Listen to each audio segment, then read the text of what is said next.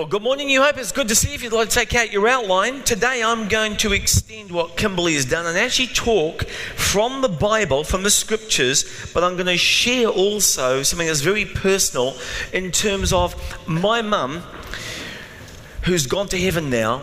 She was left when her husband left her with three stroppy boys, and we were a handful. And one of my brothers in particular spent 14 years, as many of you know, struggling and doing his own thing. And so today I want to draw some principles out, be it for men or for women. Even if you don't have children yet, you can learn something from this, from the scriptures. And I've entitled the message Encouragement for Hurting Parents, because let me tell you, those of you who don't have kids yet, you're going to find this hard to believe, but there's hardly anybody in the world that can hurt you as much as your kids. There's nobody you love more than your kids. And we often like to look at all the happy things, and there are lots of happy things.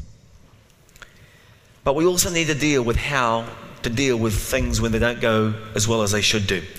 So, this is part three in the series, Bless This Home. Have you ever wondered why kids go astray?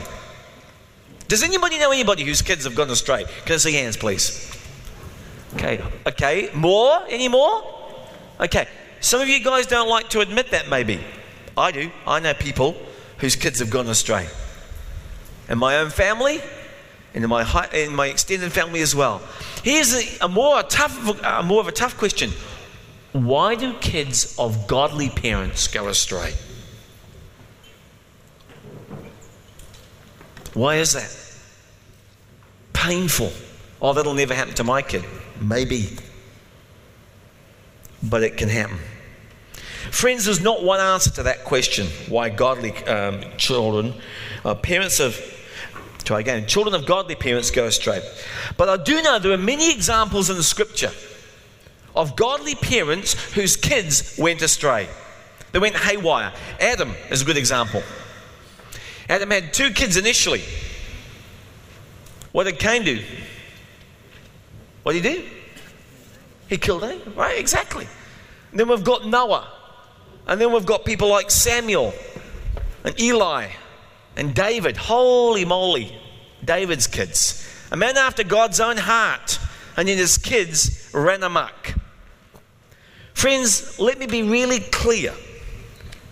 There are many godly parents whose children have chosen the wrong way. So today, I want to look at a passage of scripture that shows us, you and me, and you who haven't got kids yet, Pat, uh, not yet, but this is a good time to learn before we get there. And for those who are grandparents, how to look back, and these principles will still apply to you. And those who have got kids now, this will still apply to you. And those who have teenagers, this will especially apply to you. Okay, so that just about covers everybody. If you have your Bibles, I want to encourage you to pull them out. Luke chapter 15. If you haven't, I've got some of the in front of you on your outline, and the verses, the main verses will be on the screen. This is a parable about the prodigal son. And it is in the third, it is the third of three parables featuring the recovery of something valuable the recovery of something valuable, and it's number three in that series. The first two, the first one, actually in sequence, is the parable about the foolish sheep who just wander away. And they wander away from the fold, and the shepherd goes out to find the lost sheep. That's number one. Number two is about the, the parable of the lost coin. The widow, um, the coin rolls into the shadows of the corner of some woman's house. And that, but a diligent search for the sheep and a diligent search for the queen eventually restores what was lost to the owner. And then they invite their friends to rejoice over the lost coin, over the lost sheep. Now, the third story, while involving similar elements, differs dramatically from the first and the second story. The first two involve, Jesus opens with a rhetorical question, inviting listeners to identify with God who searches for lost sinners. That's his first point. Then he breaks the pattern in the third parable and opens with a very sobering statement. A man had two sons. You see, what's happening here is the stakes have been massively raised.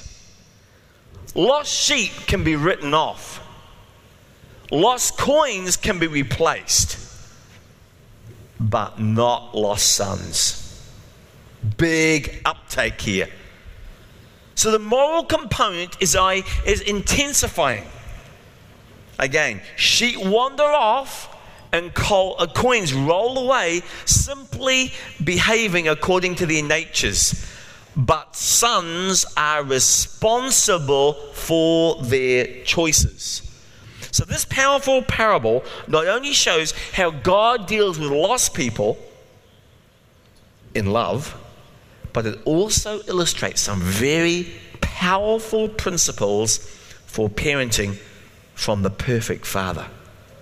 And we're going to see three stages in this parent child power struggle and conflict. And you're going to have those in your home. Be prepared for this, Wendy. Number one, we're going to see this and we're going to drill into them. We're going to see a rebellion take place. And then we're going to see a reevaluation and then finally, we're going to see a return or a restoration happen. Three stages. That's a big picture. Now, let me drill into them. The first one is the stage of rebellion. And you'll find that in verse 11 through 16. The Bible says here in Luke 15 11 through 12, it says, A certain man had two sons. And the younger of them said to his father, Father, give me the share of the estate that falls to me. And he divided his wealth between them. Now, the father could elect to do this of his own free will in the old Jewish customs. But for a child to demand his inheritance was an egregious, presumptuous act of rebellion.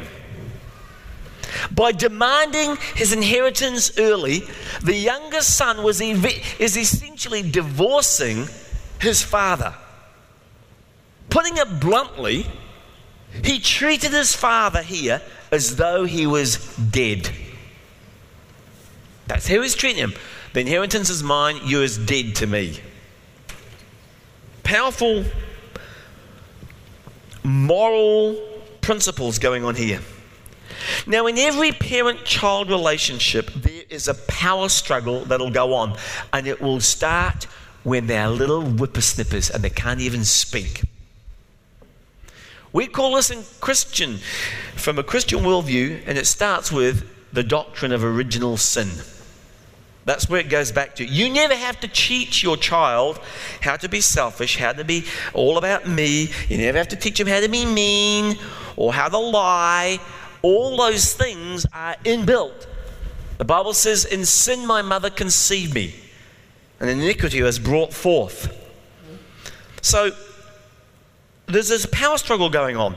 Now, when a child is born, you are in 100% pretty much control. But as a, as a child grows, the power shifts to them. Here's a classic from for uh, before we get there though. How many would you agree though that kids often want control quicker than parents are prepared to give it? Can I see hands? Yeah, exactly. It's the same in my family. Here's a classic confrontation, verse 12. Here it comes Father, give me. Give me. His attitude and thinking is if I could do my own thing and get out of this place, I'll be boss and life will be grand. I won't be answerable to you anymore.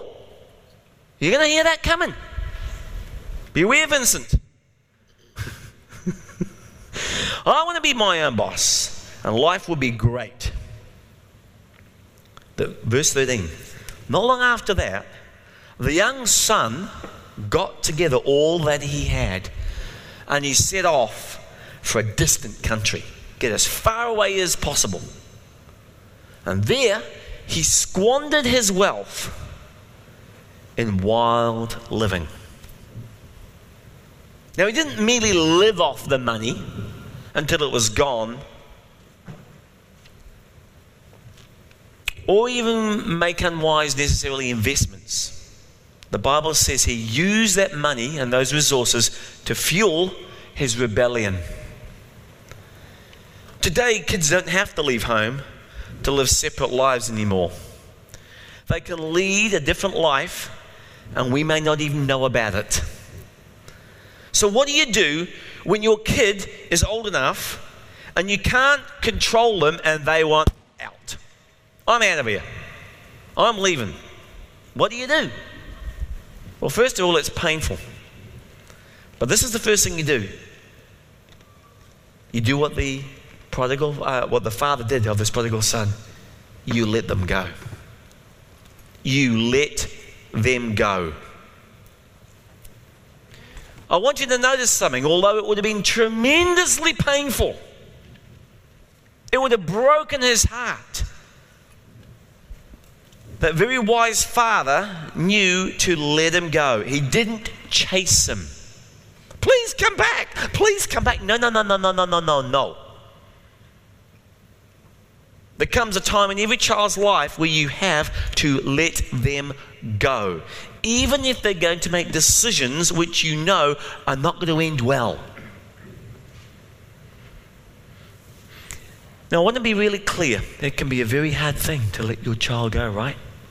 Especially when you know they're going to hurt themselves or make a stupid decision, which is going to severely impact their lives.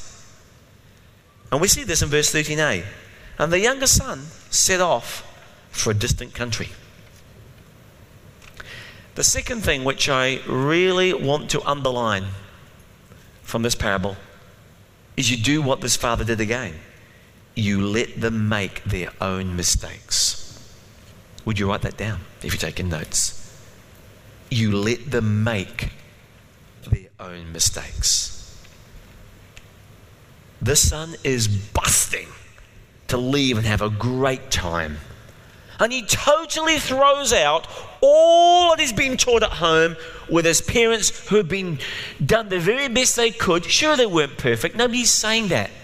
But they did the very best they could with what they had. And the Bible says there in verse 13b, and he squandered his wealth on wild living. See, rebellion is always a waste.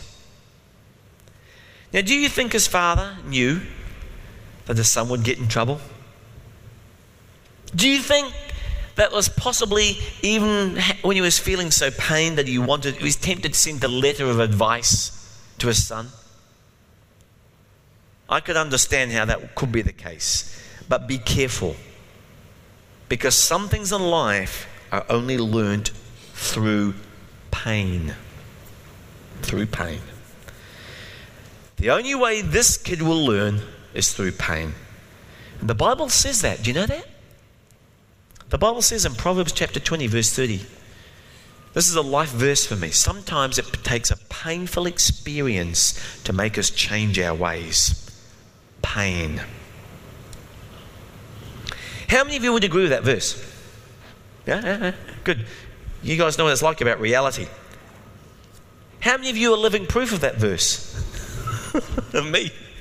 Absolutely. Rebels must face the painful reality of their insanity before they will repent. Which comes to the next point. At this point, when we see our children in pain, what I've often seen, and my mother was a great example of how to do this right. My brother would effectively get himself in a big, a big briar patch of cactus. And the great temptation of parents is to rush around and put a cushion under their bottom so when they come flying down, it's not going to hurt so much. That is a big mistake. They need to feel, ow, that hurt. That's a good thing. Because no amount of yelling, screaming, and arm wrestling with them is going to do a thing. Nothing. So, point C is let them reap the consequences of their choices. This was their choice, and they own that responsibility. They made the choice, they own the responsibility. Do not rescue your children from stupid decisions that they made. If you do, you'll be mummying and daddying them for the rest of their lives and they will never grow up. Verse 14. Notice this. This is from the scriptures. After he had spent everything, you know, not a cracker left, down to the brass tacks, there was a severe famine in the land. Excuse me, in this version it says in the whole country. And this is the part where it gets good. Now we've burnt everything, and he began to be in need. Now, historians have recorded the bizarre depths of what humans will do and that they will sink to in this to survive a famine. I won't even mention some of those things here, but it is extreme what humans will do when they're faced with starvation. So the Bible says he went and he hired himself out to a citizen of that country who sent him into his field to feed pigs. Now, there's an immediate problem here. Jews and pigs don't go together. You may re- realize that. And the Bible says he longed to fill his stomach with pods that the pigs are eating. Do you know what? I went to university and I had to leave home. I left home very young and I went to a little place down in Palmerston that was so cold and freezing. And I lived flattered with a person. And my flatmate and I were supposed we were paying in those days $67 a week. Now that was how many years ago? Flipping heck, 40 years ago. So that was real money back then. Real money. We were so hungry in this lady's place. She went away for Labour weekend one day, and I caught my friend eating cat food. He was starved. My mother in law, bless her heart, used to send me milk biscuits, which she sent to the Africans so they didn't starve. We had no money, no protein. This guy was starving. This guy longed to fill his stomach with the pods that the pigs were eating. And by the way, that was second class, um, second class food here. But no one gave him anything. So here he is, empty pockets empty stomach, no friends at the end of his rope. How do you think his parents were feeling about that point? He was destitute. He was starved. Now, they could feel concerned if they knew. They could feel embarrassed. What's my son doing in a pigsty? You don't get any lower, let me be clear than feeding slop to pigs if you're a kosher Jew. That made you unsanitary. Now, parents will often wonder why is my child doing this? We taught them better than that. But kids make choices, and choices have consequences. And God is a perfect parent, but even He had rebellious children. Remember Adam? That make less than optimal choices. So, somewhere I want you to write down there a little sentence. It's only a few words.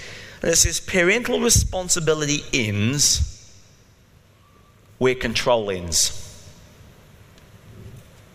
Parental responsibility ends, full stop, where control ends. Now, the big temptation here is when they hit the bottom, do not send them an aid package, do not send them money. What would have happened if the father in this story had sent more money? More wine, more women, just blow it. There's no change of heart. But the Bible says it takes a painful experience to change our ways. Be careful also of offering solutions. Even if he comes around or she comes around and, and, and, and, and you're tempted to say, oh, this is how you fix it. You do this, you do that, you do the other. Instead, ask questions. Hmm, I'm really sorry, Jeremy, that that's happening. So empathize. The next question's a killer. What do you think you should do about it? You see what I've done? I'm not solving this problem. I don't. I'm putting it back on them. What do you think you should do about that? I'm not owning the problem. This is not my problem.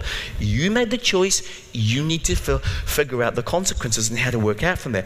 Painful circumstances have a way of disciplining our kids and teaching lessons that you and I will never be able to do. I think I've told you once before, one of my children one day did something silly. He never did it again since, but he did something silly and he ended up spending a night in a police cell.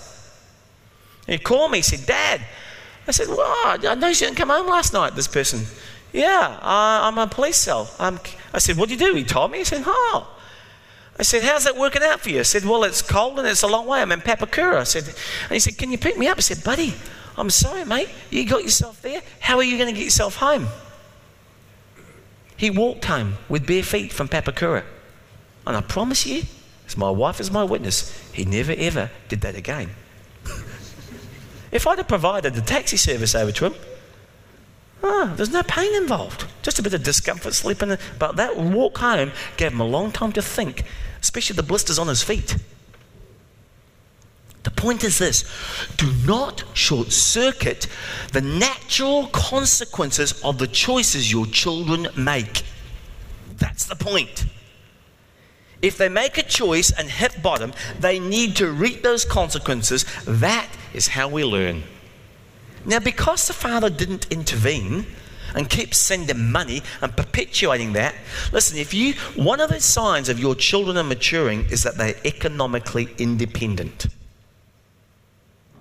If your children are continuing to ask for money from you, there's a problem.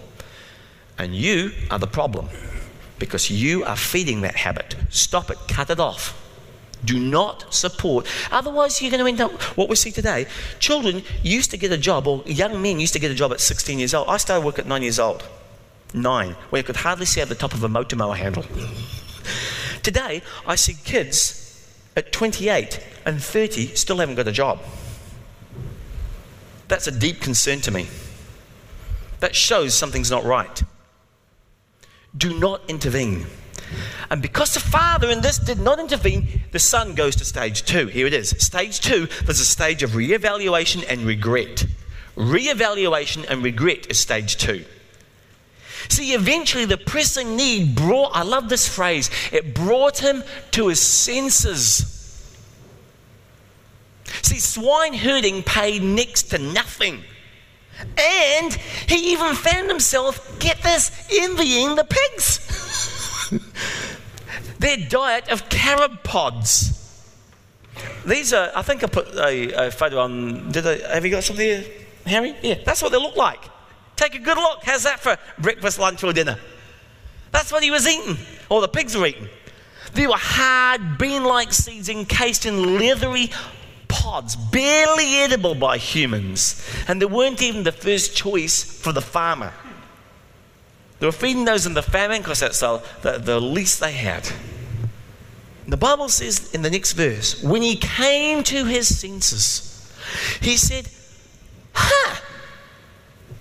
What am I thinking? How many of my father's hired men have food to spare? In other words, his servants, when I'm here starving to death. I here's a brilliant idea. I will uh, set out and I'll go back to my father and say to him, Father, I have sinned. Notice a change in attitude. More humble. By the way, God always gives grace to the humble, but He's opposed to the proud. I've sinned against heaven, God, and I've sinned against you. I am no longer worthy to be called your son. Make me like one of your hired men. Notice again the change in attitude. When he came to his senses, I will go back. He woke up one day and thought, Holy moly, my life's a flipping mess. What am I doing? And the boy looked at the pigs and remembered the state of his father's servants were better off than him right then. So, vivid comparison suggested a reasonable solution. I love this, what C.S. Lewis said. I came across this this week before. It says, he said this pain plants a flag of truth within the fortress of a rebel soul. Pain plants a flag of truth within the fortress of a rebel soul. Because you will find, boy, they are bulletproof for all of their answers until pain cracks it open. So, in other words, we never change until we're desperate. Desperate. Now, some children that you will have, and some grandchildren, will learn lessons really easily. Some, it takes a lot longer for slow learners.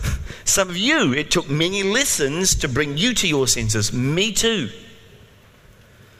Now, notice as I read this again, the rehearsed, rehearsed humility in the speech. He acknowledges the affront to his father without minimizing it or justifying, or what I really irritates me as an employer when I've had 300 sales staff is people blame shifting. Well, I didn't get the sales because of this, or this, or it's the economy, or it's that. Just blame shifting. He didn't say, oh, oh, it was a mistake.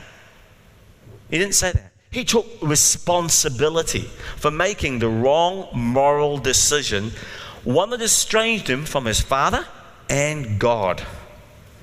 He also acknowledged the consequences of a decision. His admission says, I am no longer worthy to be called your son.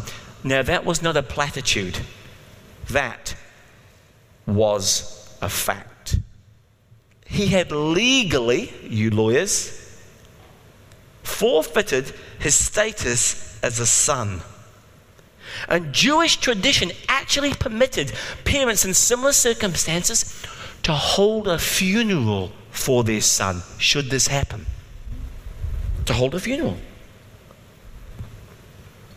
The son left his lofty expectations in the pigsty with his sin.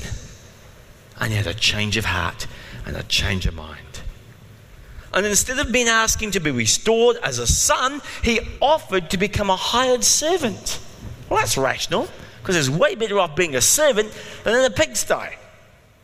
And the boy's speech then demonstrated maturity. I own this mistake. I own the consequences. It demonstrated humility and compassion for those he harmed. And he had that, therefore, you see evidence. You need to see evidence because some children will try and manipulate you that he truly return to his senses. The Bible calls this repentance, metanoia. He had a change of mind, a change of heart. So he heads home, not for a change of clothing, but he goes with a changed heart. Now, what do, you, what do you do in this phase two? In summary, I'm just going to give it quickly to you down the side there. When your kids or people that you know in this phrase, uh, phase, what do you do? You do three quick things. Number one, you pray for your kids. Pray, pray, pray. And remember, mum used to say this God loves that son in this case, it was Pat. He loves Pat more than even I love him. So I'm going to pray, pray, pray, pray, pray. And he will tell you today how important that was. So you pray for your kids. Number two, you commit them to God. Things that are out of my control, I can't be everywhere where my children are, and neither can you. But God can. Commit them to God. And this is probably, I know it's the third, but for some reason, Christian parents seem to think, uh, and seem to miss this one a lot wait.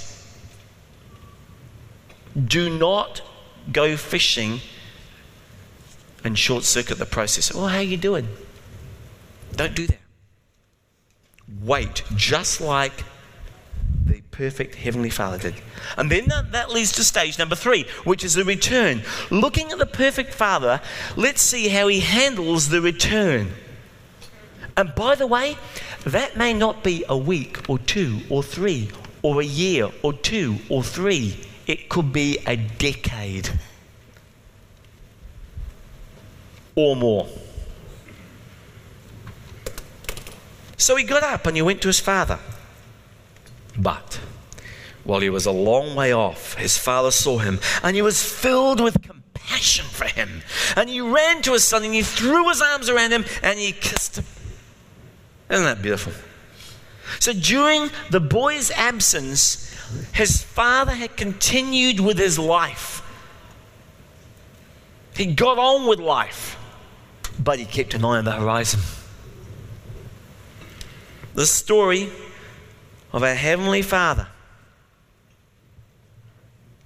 doesn't depict this guy with his arm folded and a furrow in his brow of disapproval. That's not what this story depicts at all. One day the father caught sight of his son on a distant horizon. And rather than waiting for the foolish boy to come crawling, his father threw aside his own dignity and do something that no Near Eastern father would have ever done.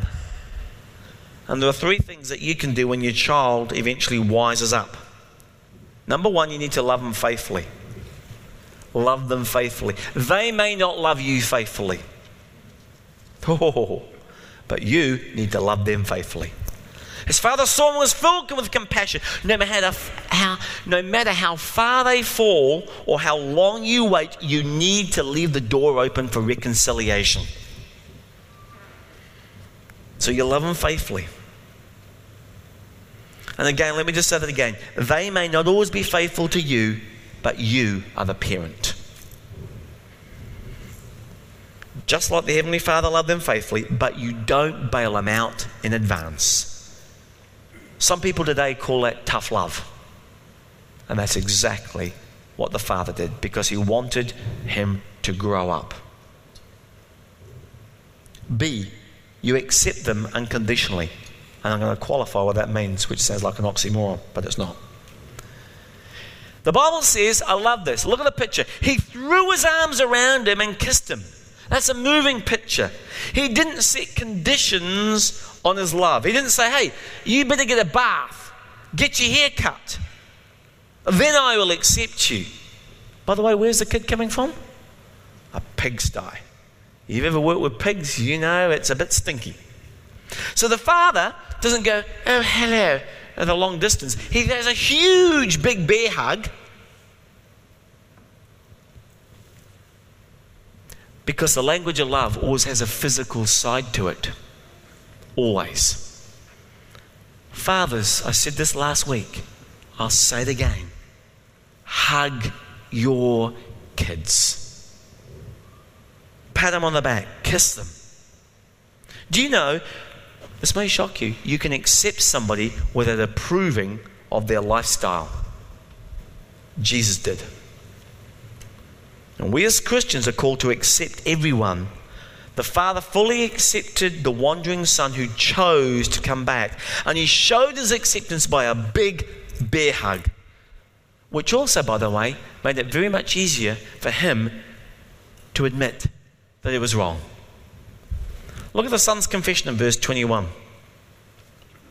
The son said to him, Father, I have sinned against heaven and against you, and I'm no longer worthy to be called your son.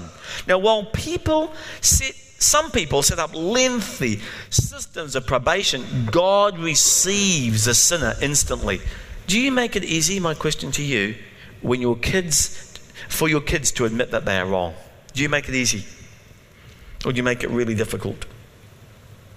Remember here, we are looking at the perfect father. I want to point that out. Because usually, when children come back after a time of rebellion, there needs to be mutual confession.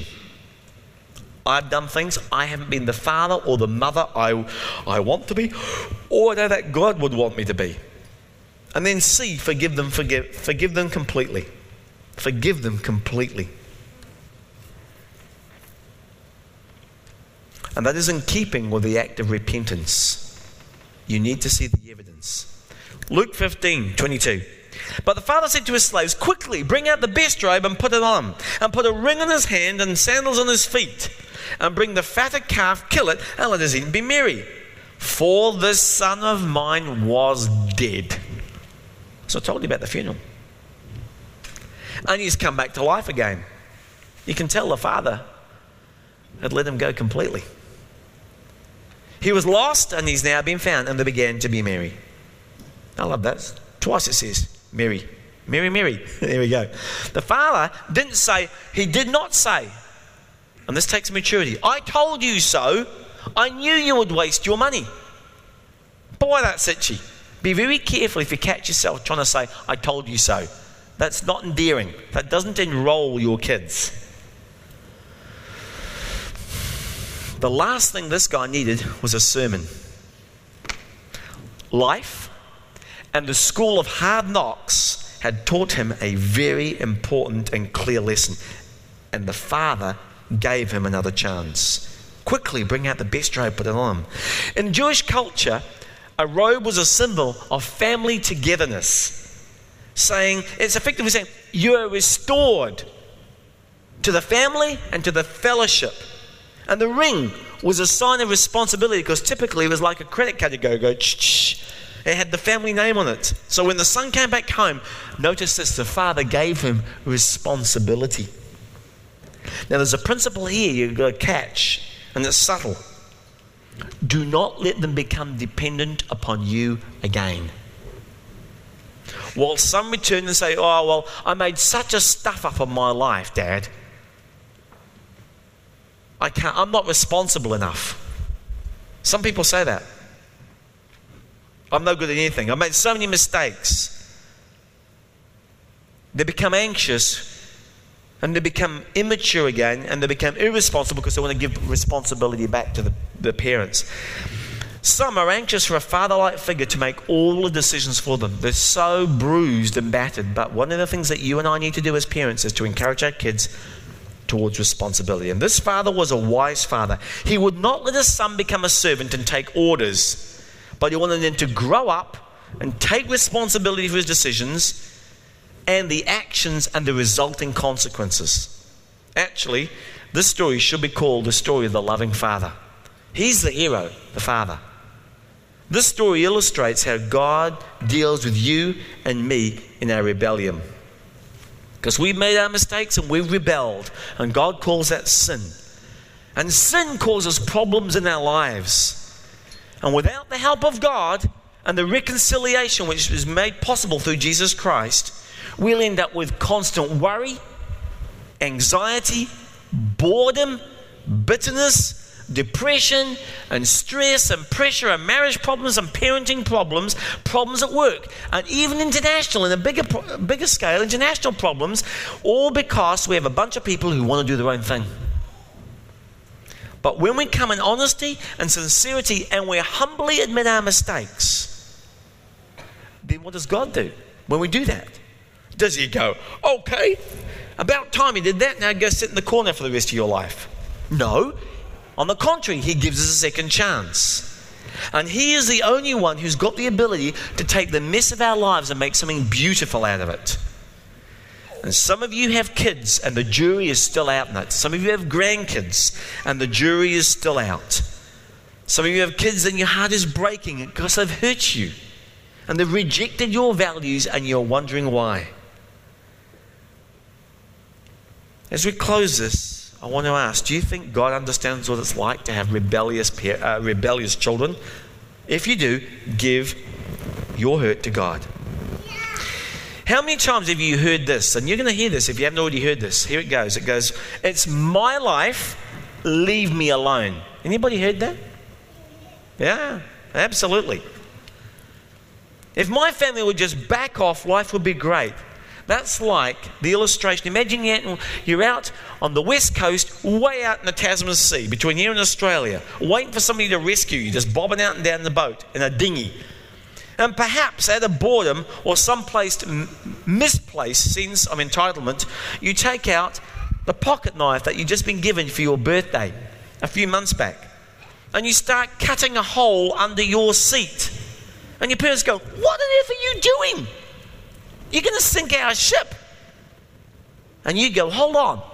This is my knife that I got for my birthday. This is my hole and this is my seat.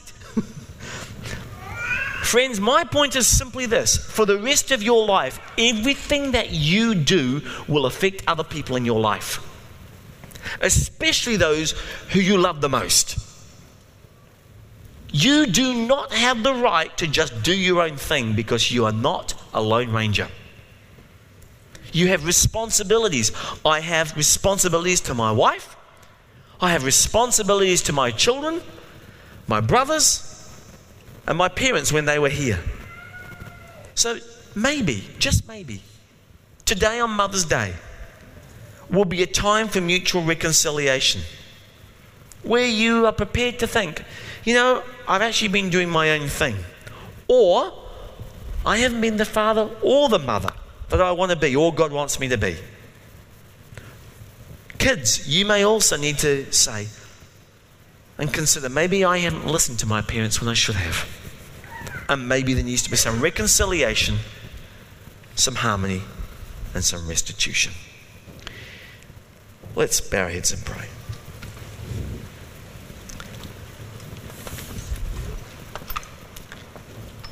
Friends, what's important is not what's gone on in the past, but it's the direction of your feet today.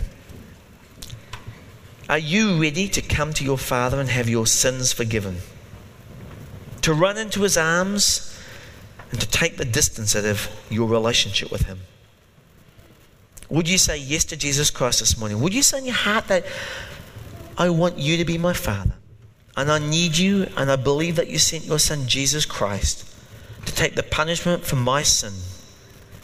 And I want to live as a member of your family. Would you make yourself real to me and help me to change and be the person that you designed me to be? If you've made that decision in your life, would you let a friend know or who maybe brought you or you came with, or just let me know on your communication card? Just pop it in the bucket as it goes by at the end of this service today.